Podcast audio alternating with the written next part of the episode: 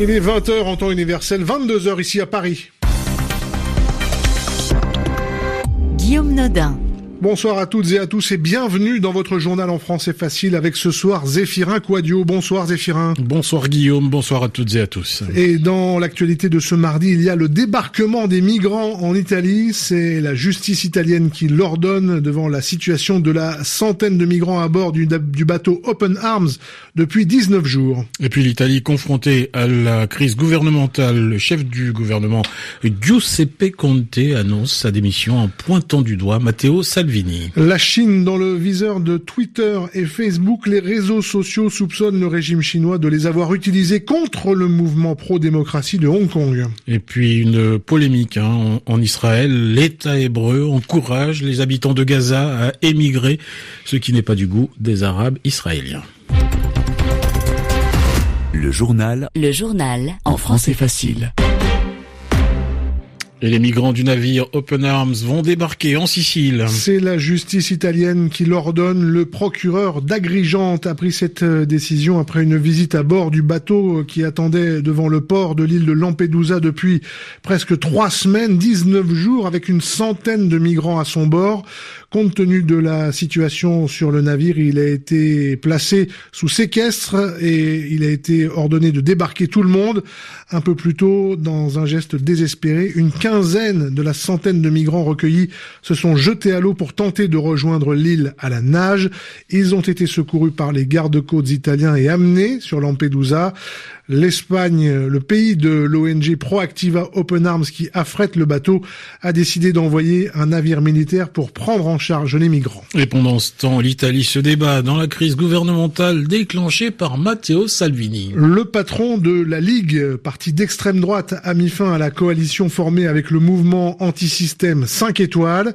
Cet après-midi, au Parlement, le Premier ministre Giuseppe Conte a tiré à boulet rouge sur le ministre de l'Intérieur, Matteo Salvini, l'accusant de ne voir que son intérêt personnel. Giuseppe Conte a aussi annoncé sa démission, démission acceptée ce soir par le président italien Sergio Mattarella qui entamera des consultations dès demain.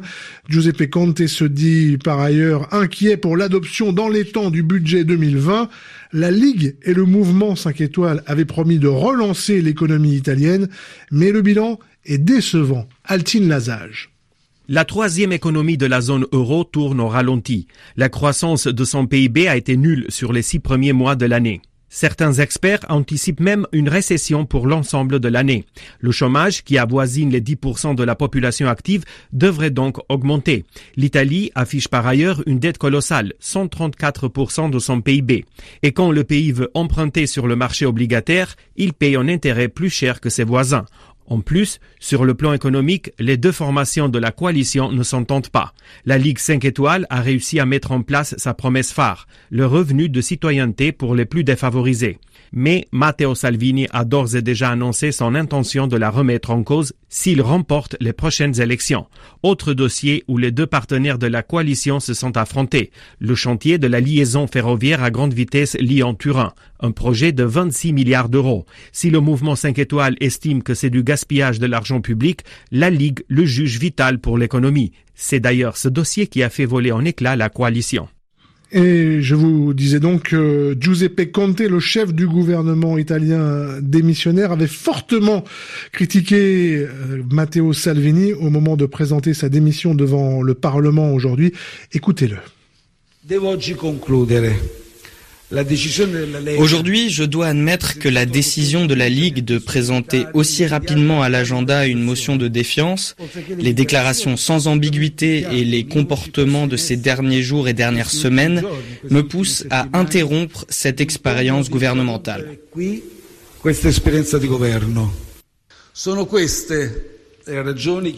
Ces raisons m'amènent à qualifier d'extrêmement irresponsable la décision de déclencher cette crise gouvernementale.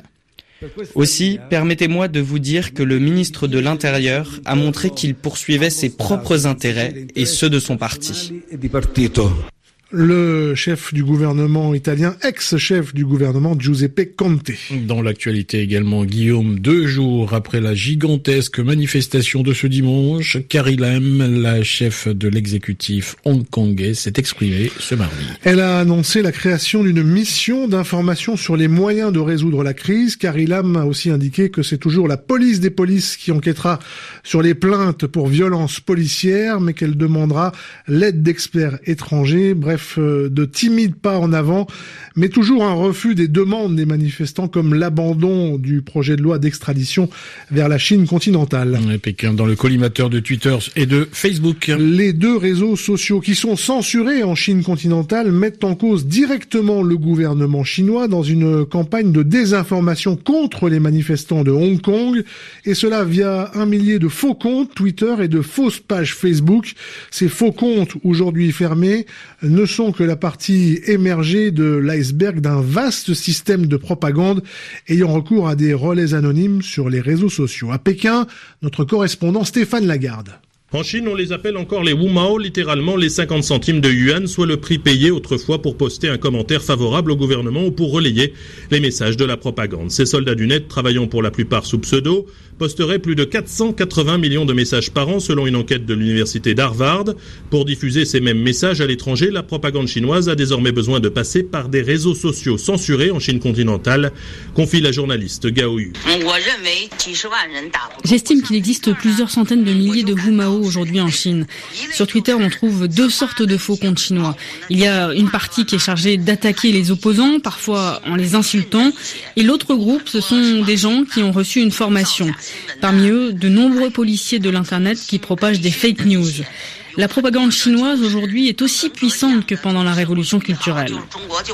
Des agents entraînés pouvant s'exprimer en anglais, la direction de Twitter affirme avoir identifié des groupes de comptes agissant de manière coordonnée, de manière à amplifier leurs messages sur les manifestations de Hong Kong. Bon nombre de ces comptes ont pu accéder à Twitter en utilisant des VPN, des tunnels virtuels, afin de contourner la censure, quand d'autres affichaient des adresses IP spécifiquement non bloquées en Chine, ce qui permet à la compagnie californienne d'affirmer que ces opérations ont reçu l'appui de l'État chinois. Stéphane Lagarde, Pékin, RFI. Allez, un mot de la situation économique mondiale. Elle inquiète euh, de plus en plus un peu partout en ces temps de tensions commerciales, notamment entre la Chine et les États-Unis. Et aux États-Unis, justement, Donald Trump dit que son pays est très loin d'une éventuelle récession. Il admet tout de même que des baisses d'impôts sont envisagées pour soutenir l'activité, mais pas pour tout de suite. Et puis une polémique en Israël. Un député arabe israélien s'élève contre la polémique d'émigration des Palestiniens de Gaza, une politique encouragé par le gouvernement de Benjamin Netanyahou, qui euh, est en route pour de nouvelles élections,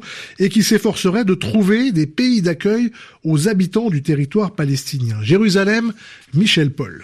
Depuis plus d'un an, Israël encourage activement l'émigration des Palestiniens de la bande de Gaza. Les Israéliens seraient prêts à assumer les coûts liés à cette émigration et ils seraient même disposés à permettre l'utilisation d'un aérodrome israélien situé près de Gaza pour permettre aux Palestiniens de s'envoler vers leur nouvelle destination. Le problème précisément, c'est qu'à ce stade, Israël n'a trouvé aucun pays d'accueil. Cette information est reprise par l'ensemble des médias en Israël avec une même source, un haut fonctionnaire anonyme dans l'entourage du Premier ministre israélien Benjamin Netanyahou, actuellement en déplacement en Ukraine. Et toujours selon cette même source, il existerait une émigration spontanée de la bande de Gaza, des Palestiniens qui trouvent eux-mêmes des pays d'accueil. Plus de 35 000 habitants de Gaza sur 2 millions ont quitté l'enclave palestinienne en 2018, affirme le haut fonctionnaire anonyme.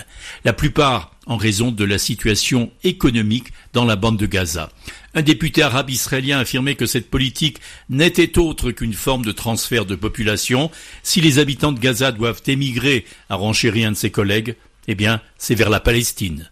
Michel Paul, Jérusalem, RFI. 24 morts, 7 blessés et 5 disparus. C'est tout simplement l'attaque la plus meurtrière subie par l'armée burkinabé depuis le début de sa confrontation avec des groupes djihadistes. C'est le détachement militaire de Koutougou dans la province du Soum qui a été visé hier. Selon une source sécuritaire, ce sont plusieurs dizaines d'assaillants à moto et en pick-up qui ont attaqué le camp. Et puis les grands moyens pour assurer la sécurité du sommet du G7. 13 200 policiers et gendarmes seront mobilisés ce ce week-end pour la réunion des chefs d'État et de gouvernement qui va se dérouler à Biarritz, dans le sud-ouest de la France. Il est 22h10 à Paris. Merci Zéphirin, bonsoir.